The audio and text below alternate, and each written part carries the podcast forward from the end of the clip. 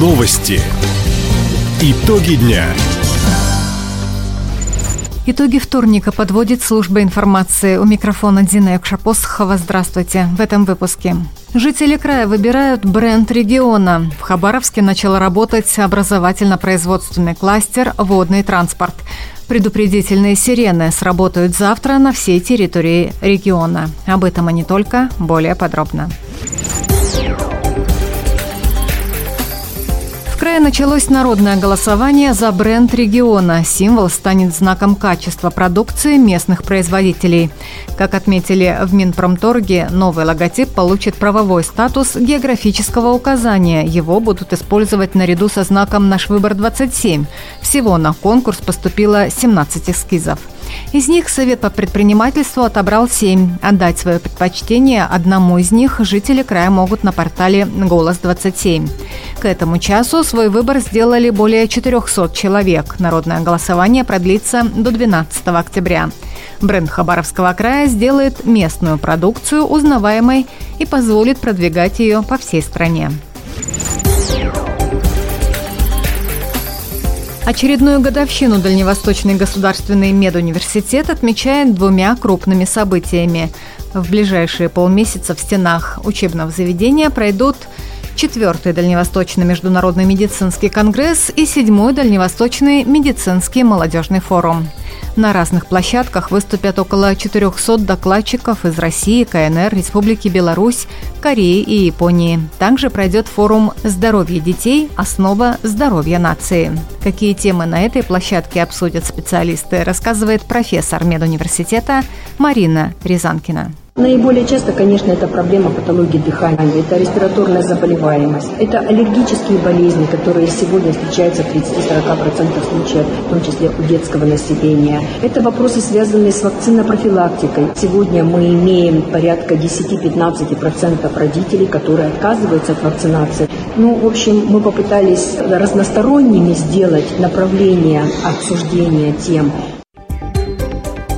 Отметим, у студентов в эти две недели есть возможность погрузиться в научную среду и выстроить свою траекторию исследовательской деятельности в процессе обучения. Накануне на базе Хабаровского колледжа водного транспорта и промышленности открыли современный учебно-производственный комплекс. Напомним, в прошлом году учебное заведение выиграло грант на создание образовательно-производственного кластера «Водный транспорт» по федеральному проекту «Профессионалитет». В новый комплекс вошли современные мастерские и лаборатории.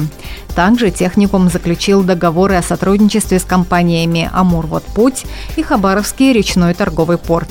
Такой подход в образовании позволит студентам получить востребованную профессию, а предприятиям – квалифицированные кадры. Крае продолжается работа по программе дегазификации частного сектора. Так от жителей Вяземского поступило 255 заявок. По ним заключено уже 202 договора. Сейчас идет подготовка к подключению.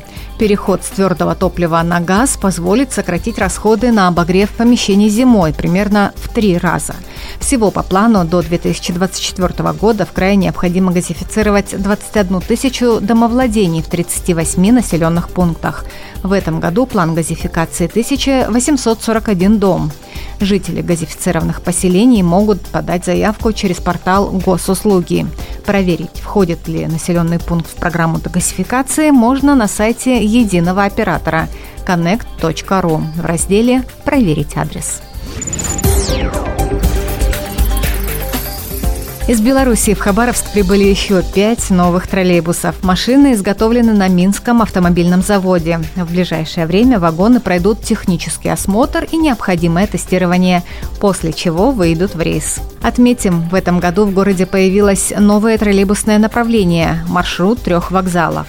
В дальнейшем сеть маршрутов будет расширяться. Для этого мэрия совместно с правительством региона подала заявку на специальный казначейский кредит для покупки еще 16 троллейбусов и 10 трамваев. Также в планах города обновить трамвайные пути, контактные сети трамваев троллейбусов, заменить тяговые подстанции. Завтра в Хабаровском крае пройдет комплексная проверка всех систем оповещения. Электросирены начнут звучать в 10 часов 40 минут.